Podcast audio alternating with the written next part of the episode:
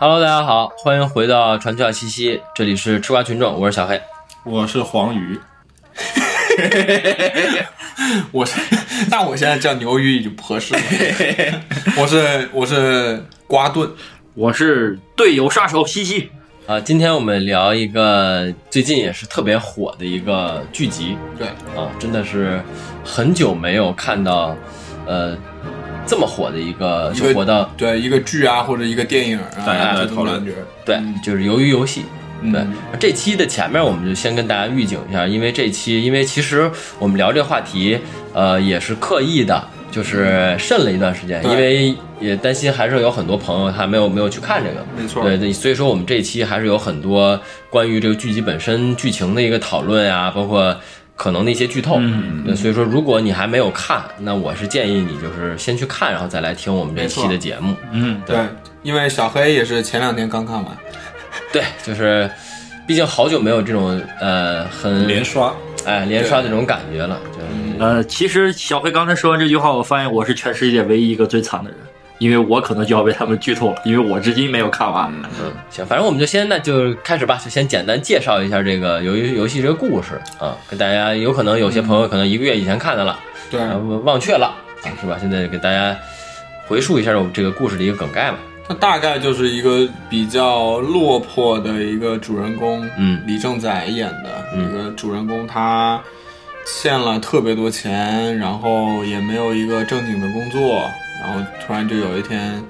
呃，在地铁就被收到了一个邀请，就被孔刘一个西装男邀请跟他、就被鬼怪邀请了。对，被他邀请他跟他拍个画片赌，对就是说你只要赢我一次，你就给我十万，十万韩元，但是你要输一次，你给你我要给我10万你挨我一巴掌就行。对如果你给不起钱，你就挨我一巴掌嘛。对，嗯对，相当于就通过这个赌博，就勾起了他这种想赌的这种好赌的这个这个这个心情嘛。因为平时他也赌马，后来就是有一次，就是说他就给他发起了一个邀请，嗯，就说那个我们这个有一个这种一夜暴富这个机会啊，来不来？嗯很多钱，嗯对他肯定是接抵御不了这个诱惑的，就参与到进去了，然后就相当于就是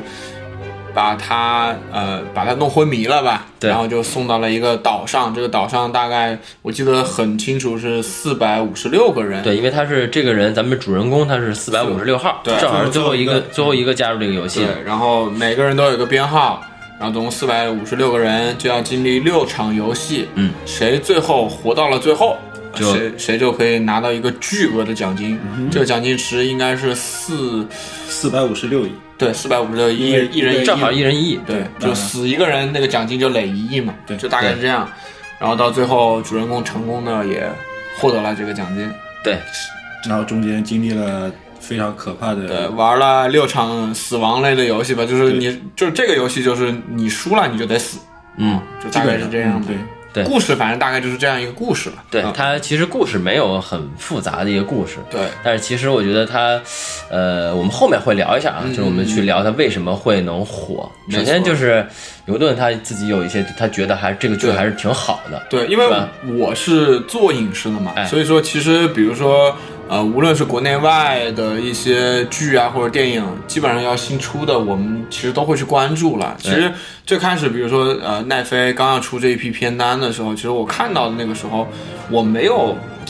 我当时看到那个海报啊，包括剧情简介，因为它那个海报上一看就很明确了，又叫《鱿鱼游戏》，后面那海报又是大家穿的像囚服一样的衣服，再加上又有很多这种钱有关的元素，其实一看我大概就知道它不是一个很新的这样的一个设定类型。嗯，当时的其实主演吧也不是特别吸引我，李正宰嘛，虽然知道他是个好的演员，嗯，呃，也没有太多的关注。其实也是这个片子播了一段时间之后，哎，身边很多人说确实是不错，嗯，然后我就说那就看一看。后来确实我是一发不可收拾吧，两天，嗯下班儿，呃，一第一天看六集，最后一天看了三集就把它看完了，确实是拍的好。嗯嗯我自己是觉得超出我的意外。嗯啊、首先第一就是他这个导演很牛逼。嗯呃，但他似乎是第一次拍剧集，他之前是、呃拍电影嘛，呃，最早的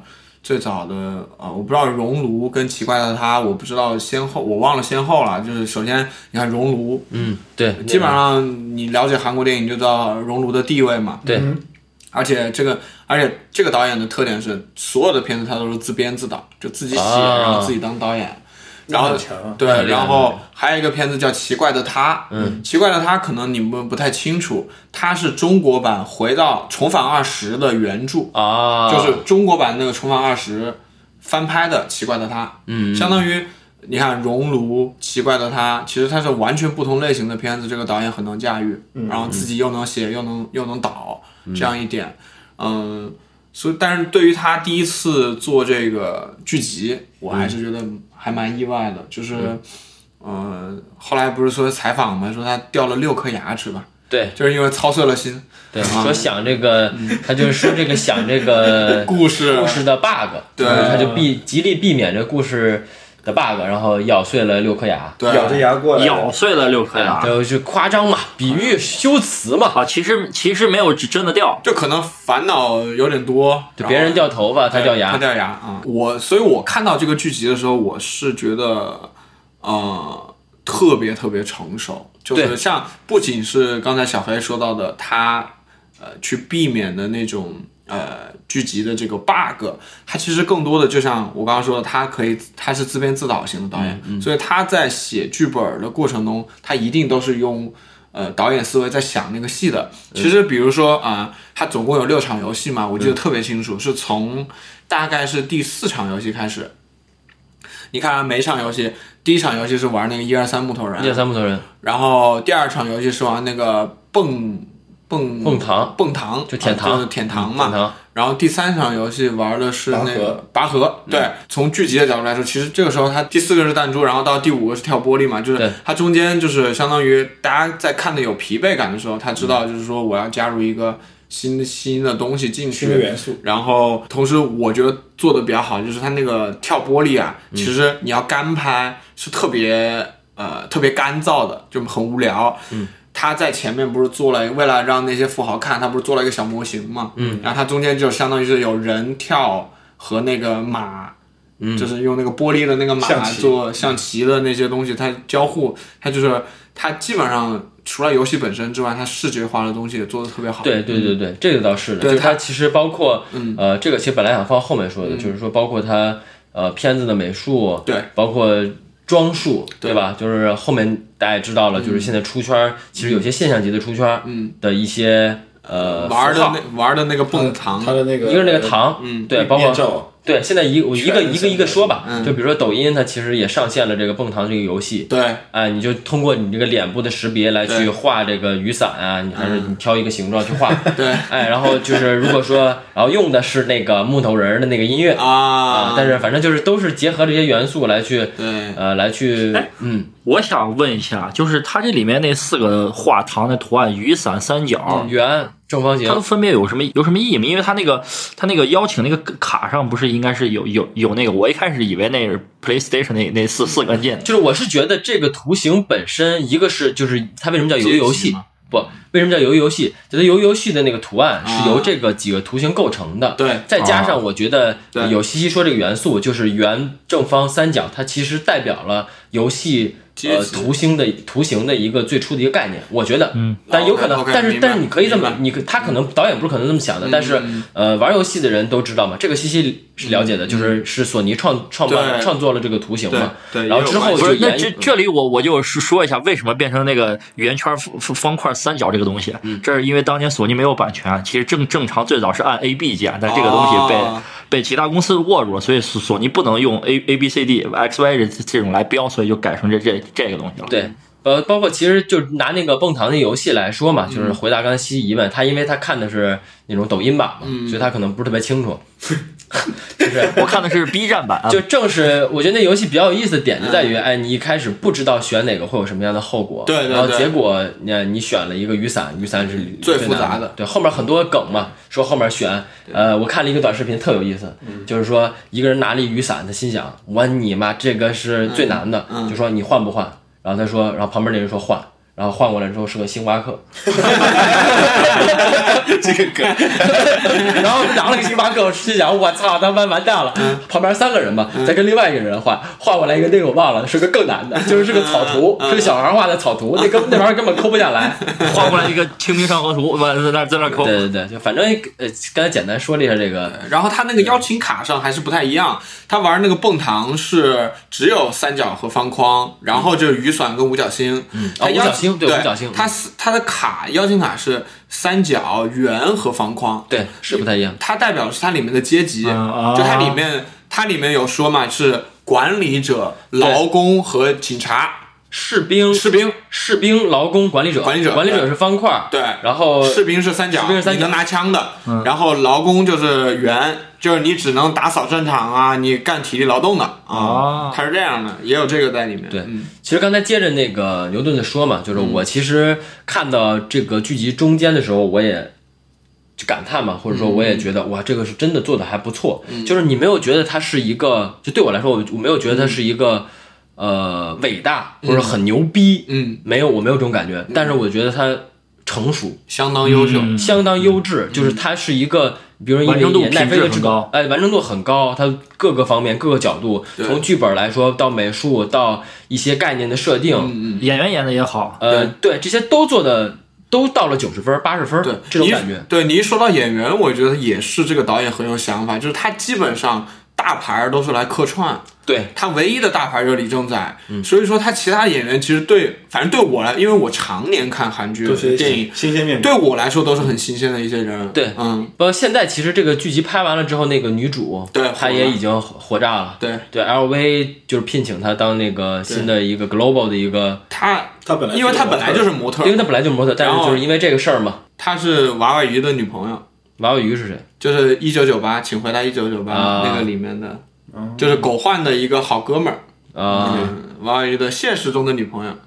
啊，对，反正其实就是，嗯呃，这个剧其实夸的也差不多了，就是但是但是其实嗯我觉得还是有一些问题的，就是我刚才也包括说嘛，就是明从白中间儿开始看，我觉得不错，但是越往结局看，嗯，就越来越垮。是我是觉得越来越垮是，嗯就尤其是啊，我就说几个点吧，就是尤其是呃，我想起来哪个说哪个啊，就比如说游戏的设定嗯啊，就是我是觉得前面的游戏，包括看大家看出圈的感觉，嗯，也都知道，其实越前面的游戏越好玩。对，越出圈儿就很简单。蹦糖，嗯呃，一二三木头人那些，包括那个呃一二三木头木一二三木头人里边那个呃玩偶，那都火出圈了嘛，嗯对对吧？越到反而越到后面越无聊，但是你其实想第三个游戏、第四个游戏的时候，那个嘉宾才过嗯来，嘉宾来说，哎，原来电视上看不过瘾，然后到要到现场看，然后到现场看的游戏一个也比一个没无聊，也没就什么到最后一个游戏，俩人拿刀拿刀子互打互打，我就当时我就说这玩意儿微博上也能看，这玩意儿不需要现场看，你知道吗？这玩意儿他那个最后一个就是拿刀子互捅那游戏，是不是就 是那个鱿鱿鱼游戏戏嘛？是有游戏，对，但但其实那个那个游戏我没其实没太搞明白它那个机制，不太需要搞明白。他第一集嗯开头就介绍了，对这个游戏一开始其实它就是介绍，就是以介绍这个鱿鱼游戏嗯开始作为的开头啊对作为开头的，但是其实呢也不重要，因为它到最后我的理解啊，嗯是它到最后的时候，它其实要铺垫要讲的东西太多了，又要讲这个男主跟这个。男二吧，就算啊是男二这个关系有一些纠葛在里面， callback 他没有办法 再去花更多篇幅再去讲这个游戏本身了，因为对其实到那个时间点，呃，也替导演说句话吧，对那那个游戏怎么玩也不重要了，对对就是最后其实俩人我我以为它是标题不是叫游游戏，那最后可能是因为这个游游戏本身还有什么一定的深意啊，或者是什么东西，它应该把那个重点放在游戏的机制上，才能体现这个主题之类的感觉。其实他的那个鱿鱼游戏，他最后其实有说，就是因为游鱿鱼游戏是一个攻一个守，嗯，然后呢，最后其相当于就是那个在最后的时候，他相当于在人物的性格上做了一个反转，嗯对对啊对就相当于本来那个男二是进攻的，然后男一是本来是懦弱的懦弱防守的的，嗯然后被最动的后最后在玩那个游戏的时候呢，那个男一就变得非常的有攻击性之类的，对对对这样的感觉。对对然后这点说到这点了，也是我觉得呃再吐槽的一点，嗯就是你想啊，就是剩仨人的时候，剩那个女女主的时候嗯对，女主男一男二的时候，对哎仨人到最后那个呃男主那时候还嗯就是说哎，要不然就是。我们一起先把他搞死。啊，一一起要把他搞死，然后这个时候男主，然后转过身回来，发现男二把男一搞死，女一嗯女一搞死嗯女一搞死之后，自己就愤怒的不行。就是我觉得从老杀老头儿开始，就是放弃老头儿开始，嗯对我来说啊，我觉得这个角色已经不存在什么正义感啊就你不要把他再说什么正义了，啊就在那一个时刻，你已经是。呃，你即使你在对，即使你在之前混啊怎么样，我觉得这都能说得过去。你有心里有一种呃嗯底层有一种正义感，我都承认。但是你把老头儿卖了之后，你就别去聊什么正义了。对啊，一会儿你又说要救女主，一会儿你又要杀人家男二，嗯其实有点双标。没啥意思，没真没啥意思。我是觉得啊，这是其中一个点，但是我也能理解，就是说，其实故事讲到这儿，本来就是其实是一个很单调的故事。嗯对说白了，对讲到这儿确实没办法，需要一些情绪上的一些反转，包括人物对宏光角色的一些变化。啊这个对对是对从对剧集角度来说，从大众角度来说，我觉得是需要的。我觉得这个你说的有点深了。哎其实从浅的角度来说，就是他在那一刻，更多的就是我和男二之间那些东西了。就是他没有讲什么正义，因为老头死完了之后不就跳马了吗？就对是跳玻璃了吗？跳玻璃的时候，我就是看你不爽，你凭什么又杀人呢？就对是这样的嘛，就是我对你的仇恨达到一定的境界，我就是要杀你。但是嗯因为、因为这个主角不是一个有特别深刻的这种思想的这个人物，对，啊、是就是你这点，其实我也呃回回后来回过头又想了一下，其实。呃，换换一种方式理解，对因为如果是把人放到一个这种极端对是生，要么活，要么死的一个环境里面，对。其实有些决定和判断确实不是说在常规生活里能见到的。嗯，对所以因说从这个角度来说，他哎忽左忽右，对这种也还是可以理解，可以是是正嗯可常以的。是，因为你越到后面，你的情绪就作为一个参与者，你的情绪会越来越的紧张嘛。对嗯然后你越越紧张的时候，我觉得他可能就会怎么讲，就是会做出一些很懵的决定。 对其实玩到后面大家都懵了，都是很懵的，对而且又累又懵而且其实你要说这个故事里面角色上，呃，我觉得他不是很讨论角色的深度，因为他这个剧集它就不是一个讨论对这个这方面内容的剧集，它讲的更多的是故事本身啊、嗯就是人还是相对比较怎么想活下来？ 平。我觉得人还是相对比较简单吧，没有那么深刻的一些东西。其实他最后把老头拿出来，他俩人在呃写字楼上聊，嗯其实聊的是什么话题呢？聊的就是老头信人人是本恶的，对，嗯，对然后这个男主他是信人本善的，对，其实就是这两点。对，嗯这个游戏的核心也是这点，就是老头他们这帮人创办这个游戏，就觉得人类就是邪恶的，就是那你没钱，你就是要去呃挣钱，嗯对就要去拿钱，嗯啊，生命在这个生存面前，其实不值一提，嗯对啊，但是男主就不这么想，嗯，对，但只是说他在经历了这些东西之后，因为他是参与者，嗯你懂我意思吧？他就会变得有点拧巴，对，嗯，有点拧巴。对，这这这也其实也不可避免吧，对对吧？这我觉得其实刚才咱们其中呃说的其中一个槽点，还有一个我觉得比较呃比较槽点的就是游戏的最就是这个故事的最后，嗯，就男主拿了钱之后，嗯，就是在之后就一年以后了嘛，对就说他这个钱一分没动，对，就是我就觉得稍微有点没 良心，就是即使他最后还把那把那弟弟给那个呃嗯给那个男二他老妈了，对给了一箱钱，嗯，但是我我我估摸着那一箱钱也没。没占多少 比比重，也也没多少钱， 是吧？一个是钱，我觉得给的差点意思，嗯还有就是这个，你隔一年你才想起接人家弟弟去，对，说的也是，对吧？你你这到那儿都已经钱都不想要了，跟那个女女主的感情都已经钱不想要了，想救她命了。对然后你出来以后一年想人家想起人弟弟，这也有点儿这就是小 bug。哎，有点小 bug。包括呃有一些烂尾的点，包括警察这个角色的处理，对，这个对这个点，我是觉得，因为今天不是聊嘛，说要想槽点，我觉得最大的槽点其实是这个警察啦，就是那呃导演的角度、故事角度想切一个新的视角来讲这个故事，我个人理解是没问题的，但是他在处理警察这条线的时候，首先他上传本身就过于简单，就是嗯。有点零零七那味有儿。点 太对，有点太顺了。然后它整个的从呃，包括当然他想体现这个三角、方框、圆这个阶级，然后这个警察一上来其实是个圆圈嘛，然后慢慢的换成了方框，换换成了三角，太多的巧合，太多的这种太顺了，太多的。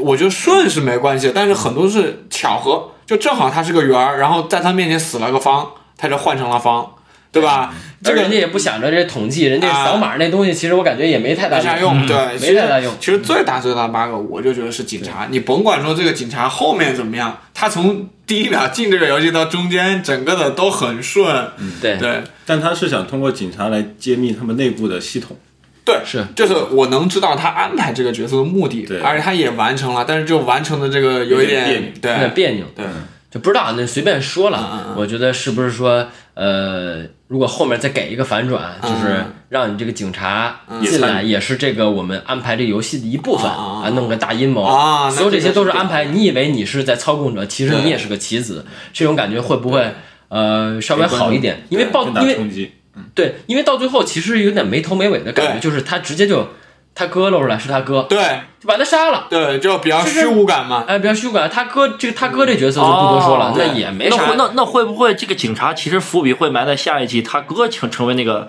角色上有有所有所转转变的那个人？有有呃有可可能，但是毕竟我们看的是这一季嘛，对对吧？你你一季得是一个故事闭环，你得告诉我一个对对对，是的，完整的一个内容。对。然后包括其实我还说啊，还有一个比较印象比较深的一个槽点就是，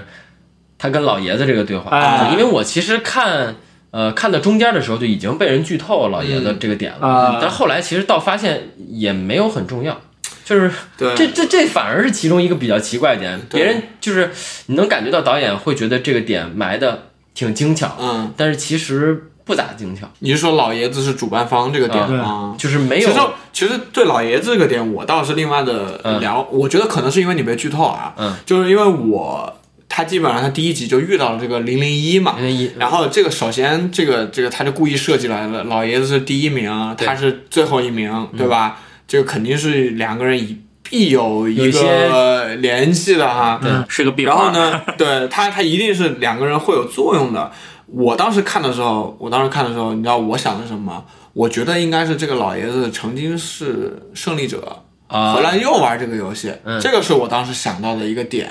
然后再包括它中间呃有一个反转嘛，很关键的一个投票，老爷子投的是不玩了，啊、当然这个是我觉得这个剧最牛逼的地方，嗯呃对很高兴就第二对第二波第二集的时候，这个反转是让我觉得，我操，有点牛逼，因为他这个剧情出来之后，他是个铁钩子，嗯就是我我所有人我都知道，说他你们要玩一个非胜即死的游戏，结果我玩第二集不玩了，嗯，我一我我是铁我我不管是怎么样，我铁会把它往下看看下来，我说对你都不玩了，你那你还拍啥呢，对吧？对对他，他这个跟以往的那种电影还不太一样。对不，因为他其实也是为了去强化这帮人的动机嘛。对就后边也其实埋了，就是给你们选了的机对会，不要说你们没有选对，其实给你们他选了。这个时候给我的感觉就是有点，就是这个游戏其实的利益就会高一点，就是因为它有点更更像于一个人，即使想跳脱这个机制，最终还是会会还是回到会这回来种嘛回来这种机制这种感对觉。对对对，但是其实就这么说的对话，包如括啊果说就这个点说的话。我其实觉得对那个玩一二三木头人一帮那帮人死的有点不太公 平，是他妈就是人家那帮人不知道规则，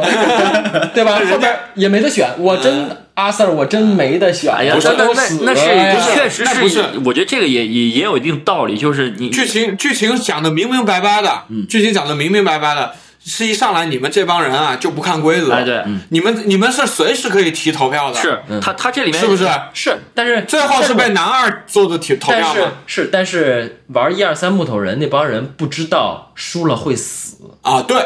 这个是不知道的嘛，这对个吧？不知道的嘛所以说，所以说，其实导演真的是花了很多心思对想这个 bug 的，是，就他其实从剧作角度来讲，这事儿没毛病，对就是因为为了造成那种 shock 那嗯种震撼、冲击感，一开始都不知道这游戏的规则是什么样的，但其实发现输了就会死，对，就他不是我上前面告诉你，哎，不好意思，这个游戏你要知道输了就会死哦，啊那就没有这种震对撼感了。。但是我提前是告诉你说，哎，大家投票投过了，你是可以不玩了哦。是这这我一开始说告诉你他最了。后而且后面也反反反复利在利用这对个规则吧嘛？，对吧？对包括到最后那个三个人一起投票那个也一起点投票也都用过，所以我是觉得这是个巧妙的地方，嗯，这是这是合理的。然后其实说回到刚才那个老头，但是不是对木头人那帮人不公平？其其实我觉得也没没没什么好说的，因为因为有些时候有些人就是在没搞清楚机制的时候就就 out 了，这个东西在游戏包括在任何的行业规则里面，其实很重要一点就是你先搞清楚所有的规则，你才能是生存下去嘛。对然后那种最劣势的、最低等的，很容易就是在这种在不清楚的情况下被淘汰，这个也是有有可能，而且这种人数反而占的基数数数量是很大的，我觉得。对，所以说我觉得西西这一点稍微拔高了啊，我是很认同的。我再说一个另外一个角度，就是我这个剧啊，我就是要激起你这种情绪，哎，你要对他有同情了，我这个剧就是一个好剧嘛，对吧？你要对里面的角色有同情，觉得哎你太残忍了，哎，这就是我导演要的东西，对吧？是然后说回来那个老头，对吧？关键的那一票投的是就不玩儿，嗯，这个否，我觉得高级，高级，嗯因为他下一盘大棋，对吧？那你作为一个这个这个管理者，你下你你你最后投的这个否，我觉得是一个也是一个很合理的一个选择嘛。就像就放长线钓大鱼。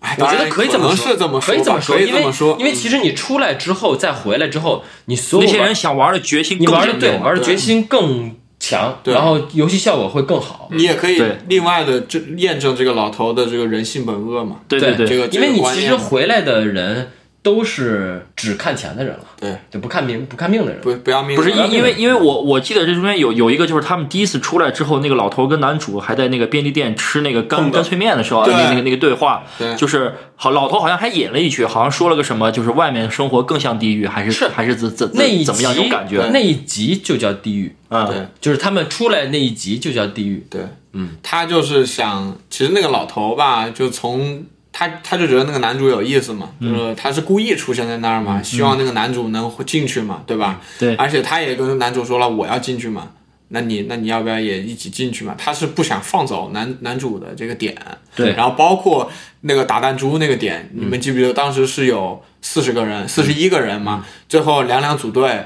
没有组队的那个人反倒是不用参与，落空了直接直接往后走。其实后来，反正有一些评论就说说，其实这个规则就是为那个老头决定的，因为当时不会有人想跟他一组的，对啊这样他就正好能落空，落空了之后正好也都能到下一轮儿。嗯，其实当时这个设定有有这么一个深层含义在里面。嗯嗯，结果没想到，哎，男主的善良被那女女的捡捡漏了。对男主的善良选择这个老头，其实他，我个人还是觉得这个剧本的想法很都很精巧的，是真的。嗯是我觉得有我在我面前啊，我都不是说他的好大于他的槽点，我觉得他的好可以让好可以让槽点忽略不计啊、这是我明白的明点白。这是就是它这个剧集，呃，说全一点啊，就这个剧集大的结构啊，包括设定，咱们刚才都说了，其实没问题。对，就是只是一些小的点，呃，让我觉得它还是有很多打磨的空间。对，没就错，嗯就就比如刚才老头儿再说最后一点嘛，就是俩人还是在楼上，那个男主一直在问老头儿、嗯说：“你告诉我，到底你们是要干什么？你们要做什么？要是干嘛？”对就是我觉得只要是个人啊，嗯就观众，你在那个时间点就都知道大概是什么意思是了，是，对就这是个什么游戏。对。你就没什么好问的，嗯，就是你还追着老头儿问这点问这点，我就觉得有点奇怪，嗯是这个点让我当时觉得也是后面觉得有点越来越垮的其中的一个点吧。明白，嗯，嗯对，其实到我倒觉得到那块儿你沉默，你不说嗯话，然后都老都老头会断气，对，老头断气都会更高级，嗯也不用最后你捏着老头儿说你看你看老子赢了，这没必要，嗯就是沉默，或者呢，最后抛一个更大的梗对，也可以。也可以，就是有点他有点。呃，但太想把这事儿讲清楚，太担心啊观众是观众看傻不子懂了，嗯所以是有点这种感觉。对嗯，行，其实这个剧集本身我们也呃聊的差不多了，但是其实有一个点就是，其实看完这个剧，我发现很多人都会问我，嗯其实我还没想到会有这么多人问我这个问题，嗯就是如果是你，你会不会去玩这个游戏？ 哦，我还以为我还以为所有人都会问我，问你说你为什么，你是不是因为李正宰才染这个红毛？呃，我是有同事跟我说，说你在最后一集会看到你自己，啊然后我看到的时候我沉默， 我 那不是大家先先我先回答不是啊。就先回答一下这个先问题，就是觉得如果是你，你会玩这个游游戏吗？我反正本能，我记得三个人，至少三四个人都问我了。嗯，反正我本能肯定是不会的，就没必要。对图什么呢？就你都别说玩这个游戏了，就之前有说玩那种，呃，你只有你有百分之九十九的几率拿钱，嗯百分之一的几率会死，嗯，你会不会玩这种游戏？嗯，我都不会玩，就它涉及一个概率的问题。就你会玩吗？你你都别说游游戏了，因为游游戏是百分之九十九点九你会死，啊对，兄弟，你四百个人里面，你对你不用这么极端，嗯，你就你就跟那个算那个，我觉得还我记得有一个点比较有感触，就是他们玩那过桥的时候，嗯有一个数学老师嘛，啊，是吧？他算那概率，他算了，他只有三十多万的分之一的可能性，他能过桥嘛？对，对，就是你就算吧，其实能拿钱的概率极低，对，极低，甚至有一部分概念是有有有有一部分概率是没有人能拿到钱对，或者分钱，中中间这弄死对了它不是概率，不是那么简单的、嗯算的。对，所以其实我觉得都不用聊那么复杂，就是聊我刚才说的这个，百分之一你会死，百分之九十九你拿钱，嗯，五百万你玩不玩这游戏？就在座的，我应该不会玩黄，我替黄哥说他也不会玩，毕竟他挣两年就能挣到了，他玩个屁。对他不，他是肯定不会 玩，所以我主还要会去看，对他是那个戴面具那 个，就拉你那一定要个戴那个拉猪头的面具。对他就是拉拉拉那个拉那个那个警察呃进去，是搞坏事儿的那个，你知道吧？我应那该也那不其实会，我应该也其实不会嗯如果这个问题问到我头上，其实我是会玩儿。哦，哦，呃他他应该应该这么说，因为我我是觉得你怎么去看待这个游戏的本质吧，因为呃，对我来说啊，就是如果站在一个想要玩的角度，嗯，不考虑结果的情况下，怎么样的一个动机使你参与进去，反而对我来说更更重要。嗯，就是如果我像小黑刚才把这个事情认定为百分之九十九概率拿到钱，百分之一概率死，我认为这是一场怎么说，像是赌赌赌博或者说选选择性的感感觉的一个历程，我我会去玩儿。嗯啊，但是如果说是我是想靠这个去挣钱，那我不会不会去玩儿，因为比起这个最终挣到的这个钱钱数，我更在意的是这个过程，因为因为我觉得这个电影就是这个剧集啊，它其实想做的事情是想告诉你，它它想抽象出一个这种东西，有点像给我的感觉有点像人生这样这种概念，就是嗯你很多时候就是要面临竞争，面临呃很多不确定的抉择的时候，当你阶级对嗯，对，他他是有有这种层级在里面的。其实就是像那个老头跟那个人出来之后，男男主出来之后，在那个吃干脆面的时候对话，就是某种程度上他是想模拟一种生活的残酷吧，在我看来，因为你玩不玩的话，你都会经历一种残酷，只是他给的东西比较极端，他他给你的东西都比较的，嗯，就是要么要么挣大钱，要么直接死，长痛短痛，对吧？嗯对。对，对我，我们人生是有有的时候，更多时候是有那种混着的对机会跟空间的。其实我觉得很多人内心深处，他因为赌博这个东西是一个吃喝嫖嫖赌抽嘛，为什么对有赌这个东它西？是有快感它是人的欲望的一个一角，嗯，对吧？对它利用了人性的一个缺点，贪婪，贪婪这个缺点。对对，所以说你可能有些人他觉得百百分之一，我觉得相信很多人都会玩，我相信百分很多人都会玩，而且，但是如果是蔡丁壳呢，输了输了你就死，赢了你拿钱500走，万对，就跟拍画片儿一样对的。百分之五十五十五十嘛，你会不会玩？我也还是会有很因多为人会因为玩因为你我知道吗感觉这个东西它就是这样，因为人生也是充满很多不确定的。其实即使你说不会玩，你也在这个游戏的进程当中。对，但是他，但是他把你，但他把这些东西极端化了，就是你人嗯极生端化很多对东西，它不是说你选错了就会死，嗯，没有很少有这样的选择，对，只是选选错了你会失败，你会过得不好，嗯对但你不会死啊，兄弟，对死了就什么都没了，所以我会觉得就是长痛和短痛嘛，就他会觉得说你人生你是一个 loser，你你就是长痛，你你这我给你一一给你搏一搏单车，给你一个机会，那你了不起单车变摩，托对，那你就是短痛嘛，就是你你你现在输了你就立刻死，你要是不这么搏，你可能这一辈子也就到了痛苦地最后活着痛苦的死一样的，嗯，这这是我觉得另外四百五十五个人的参加游戏的宣言，但是老头儿例外。老老老头的人生不是不是 loser，他他是一个对人生觉得有点无聊无趣的状态。是是，所所以所以他觉得我某种程度上，我觉得这种东西，由于嘛，就是这种，呃我觉得是需要一定刺激，就是那种对，让你这个一滩水被搅得浑一点，这个东西才会精彩。西西其实说的没错，就是其实老头最后在病床上他说了一段话，就他大概的意思就是说，呃，穷人他们也没有快乐，富人也没有快乐。那如果那如果是这样，那为什么不大家凑一块儿快乐快乐？对是吧？玩玩他玩一玩，玩玩这个意思。就他原著本就质意上思是，我玩玩。对他本质上就是一个典型的悲观主义者，或者说是一个很丧的一个人。对就他看他在人生里面看不到什么乐趣，现实主义。啊，很现实主义的人，所以他才会去呃去组组办这样一种东西嘛。没错，而且其实它里面，就像你前面说，你说这些游戏它是个概率问题，但其实呢，我记得好像以前我看过有一个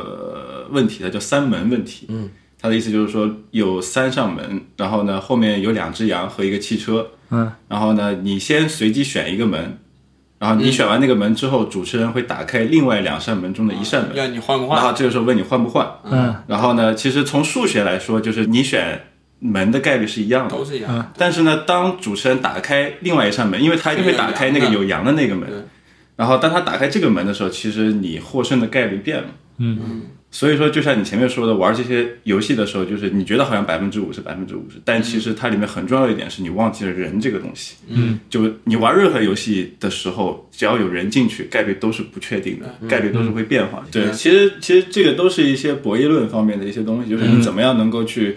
呃，将你的利益最大化，最大化对，嗯，所以说，其实如果说你问我我我玩不玩这样的游戏，其实我觉得我有可能会玩，会玩，嗯，因为因为他他属于老爷子那波嘛，嗯他很有他他肯定是不靠那个男主那嗯呃波，就他肯定是有钱，就有钱到就是觉得没什么意思了，对，要玩别人，哎是大概这意思。哎， 嗯，爽，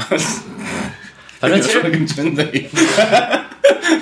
我们现在我们就他妈是 真的。我们当我们反复的强调一个概念的时候，它一定会变成真的。这就这是真个的东西叫吸引力法则，对，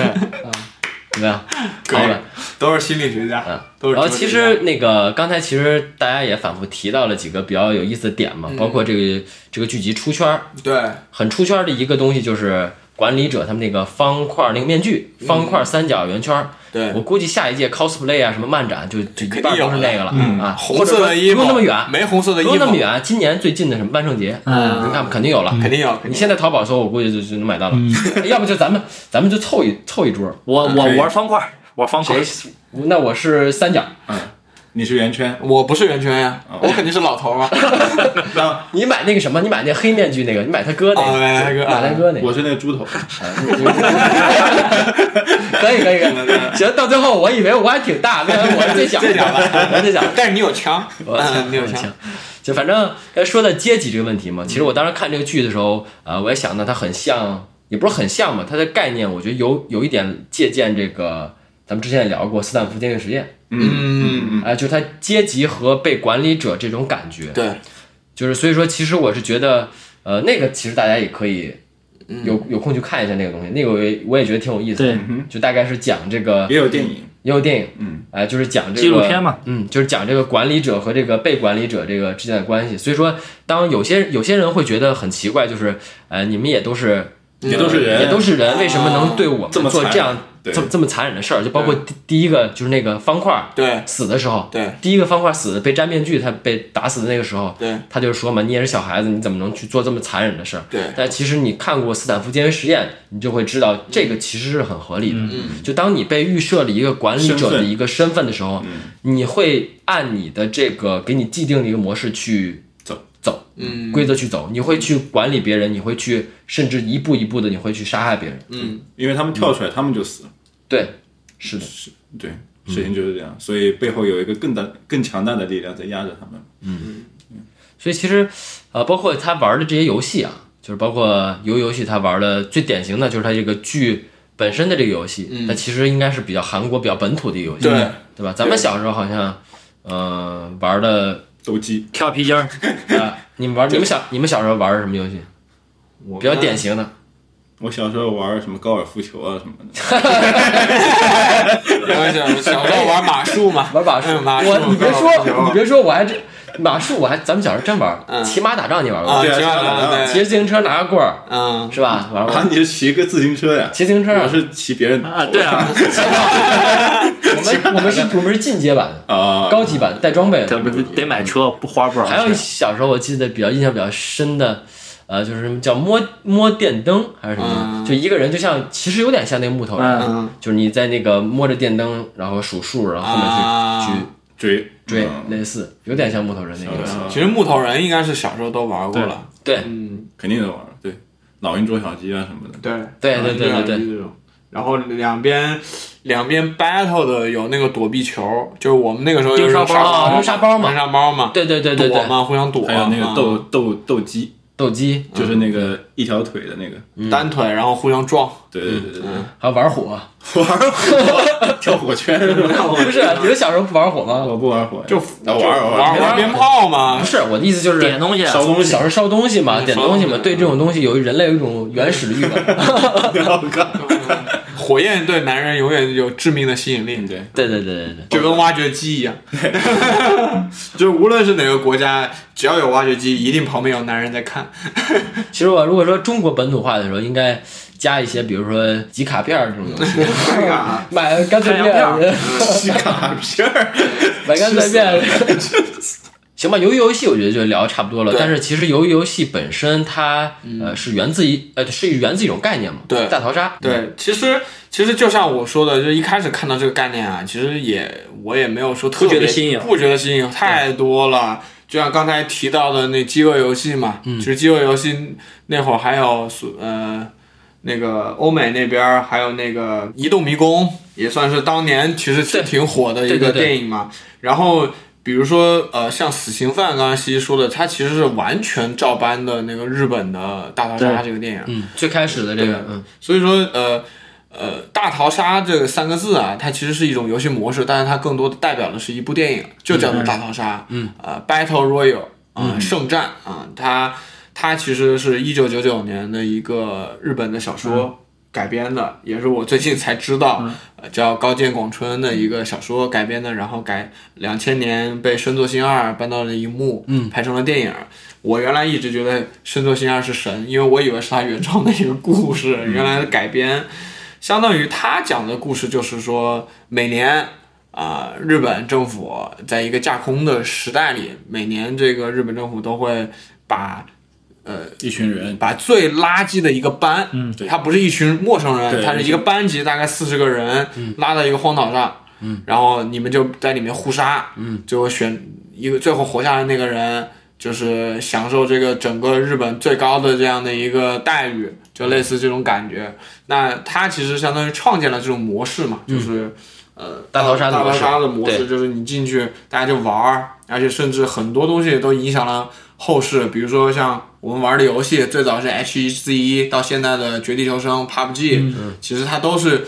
用的这个电影的这个游戏的模式嘛，因为它不仅是说你进去了你就要互杀，嗯，它还有一个跑毒圈儿，对，一样的，就是那然个后最后获胜第一名嘛，对，嗯他那个毒圈儿的概念，其实大唐山电影里就有，嗯就是他就是怕你们进去，你们不是都是好同学嘛，你们不杀躲起来是吧？那我就给你们毒圈儿，你们就必须嗯强迫你们。对那一块儿那段时间就有爆炸区，嗯就是基本上这个模式就是一个非常经典的一个游戏模式，嗯然后就整个的就被很多人翻拍了。对比如说像那个像我们刚刚说到的那个 Hunger《Game，Hunger Game》跟 Hunger 《移动迷宫》然后再就是后来就慢慢的有了一些变形，就不只是纯杀人了，它可能有一些游戏的部分在里面，比如说像《赌博默示录》啊，赌博默示录》其实被中国翻拍成了那个《动物世界》，就呃，李易峰演的那个嘛演的嘛对，，就其实是嗯，其实当时我刚看的这个游游戏的简介的时候，你就呃想到了抖音动动我物是世界。先看的抖音，呃，看的刷了几个视频，然后后来听身边人越来越多人看，然后我自己才去看，我是这样这样一个过程啊。我最开始看那个抖音的时候，我觉得这个很像《赌博默示录》。嗯，对就，他玩游戏的这种对感觉，包括其实包装的形式也有点点像对，啊，有一点点像，是的，对吧它其实更多的，因为大逃杀它是一个最基本的概念，就大家一群人在里面选出最后一个，嗯，那至于你在里面怎么选，你是用武器直接杀人，还是说你用一个游戏模式嘛？那就是大家就慢慢的有一些变形嘛，嗯、比如说像赌博示录，就是赌这种游戏啊，包括欺诈游戏也是的。那你你你你你的钱金钱归零了，那你也得死。嗯，然后包括像那个呃算计七天的死亡游戏，就这个很多日本的电影后期都是在这个基础上玩一些变形嘛。对，嗯，包括呃最近其实由于游戏刚上的时候，大家很多就把它跟。去年奈飞的另外一个片子做对比嘛，就叫《弥留之国的爱丽丝》，对这也是日本嘛，也是日本非常牛逼的一个专门做漫改的一个导演拍的。他其实，呃，《弥留之国的爱丽丝》其实讲的也是大家在里面玩儿，然嗯后你如果通过不了，你就得死，嗯啊，然后最后人人就一直在死，一直在死，就是这种，其实也是类似吧，嗯。其实包括我还想的有一个，可能概念上改变的更多，但是我觉得其实内核，嗯，呃，有点像，就是人类清除计划、啊，啊，那个有没有一点大逃杀的影子？呃，人类清除计划其实它的规则是跟大逃杀一样嘛，就到了那一天，大家就随便杀嘛，互相残杀嗯随便随杀便杀嘛。但是它不是说你最后一定要只能死，只能留最后一个对人。对对对嗯对，，其实他那个概念也算，我其实一开始还挺喜欢那个设定的，其实概念也真的很新颖，嗯对就是为了很很残酷嘛，嗯，就是很血腥的一个概念，就是这人类为了减少这个人口，对对吧？这地球压力太大了，然后设定这一天你们就随便杀，嗯但这但是这个系列也是越拍越烂了，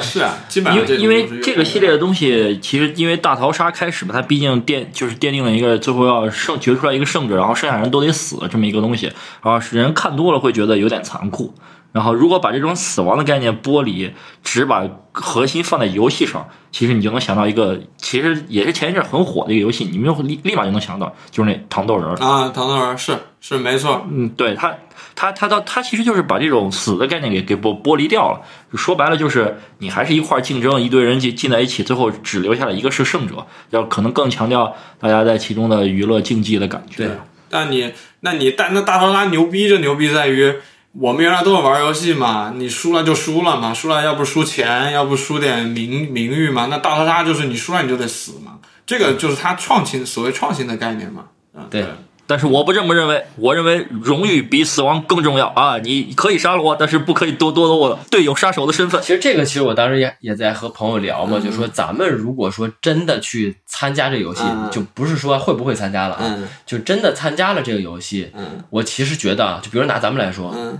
也没有电视剧里边那种效果，嗯，我觉得完全不一样的，对，就是不同的呃，不能说就是生是不同的人的一个生活呃现状，就比如说咱们现在可能是比较中产，嗯啊的一个生活现状，你搬到那个游戏里面，其实不等会一下说中场的时候，把姓姓黄的那个人给给对，给这不没我没跟跟他没关系。跟我他画没这个圈儿关系的时候就是没画，我画的是个三角儿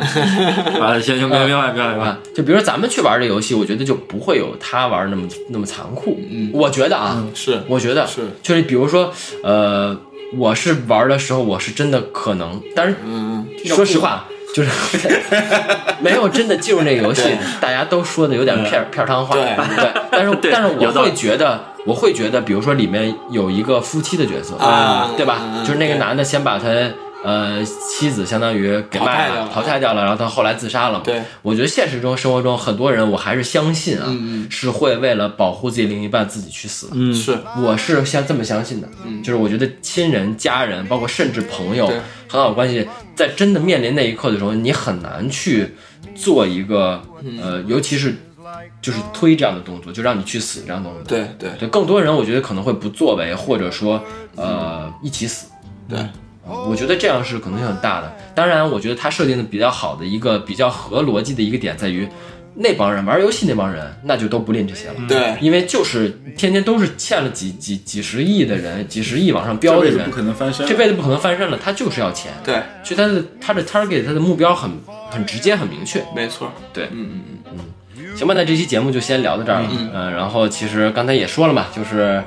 基本上能听到这儿的都是、呃看过的看过的。嗯、如果说真有那么一两个漏网之鱼没看的，还是劝你去看一嗯，下值。得一看，值得一看，嗯，对，未来我们黄哥有钱了，我们也会亲自可能会考虑去办这哎，样不的一个。是，没有不问题行，这这玩意儿我以犯后法。我我以后就在就在涠洲岛上办这在个游戏。就是我们已经其实就是在慢慢在筹备了，对对，今天那个前几天我们刚去考察了一下去考察了一下涠洲岛，对还不错。还不错。对嗯然后一定要就是要注意扣回来了，扣来就是你如果想参加这样的游戏，就要加入我们的听啊众群。这搏一搏，这真的变蓝魔了，对，哎，你有没准儿你可以拥有黄哥全部的资产。对，对吧？嗯行吧，然后那我就再重复一下，好吧？就是你可以这嗯个微信搜索“传教西西”，关注我们的这个订阅号，然后我们订阅号会呃，每每周会更新我们最新的一个呃节目的一个推嗯送，对啊，让你不错过我们的节目。同时呢，你关注我们订阅号之后，可以获得我们进入听众群的一个、嗯呃方式啊。然后我还是希望大家可以去进入加入我们这个大家庭吧，嗯跟我们然讨后论跟我们去一下讨论聊的东西，想聊的东西，然后包括啊、我们定期也会有一些啊、呃、包福利呀啊，对就是哎我所谓的定期呢，就是呃西西有钱的时候， 我我打断一下，黄黄这么有钱，为什么不让他来？因因为他不一样不不一样嗯是因为他准备那活动啊，对，是吧？那就活完蛋动了，经费，完蛋了。行吧，好吧，这期就先到这儿了，大家拜拜。拜拜。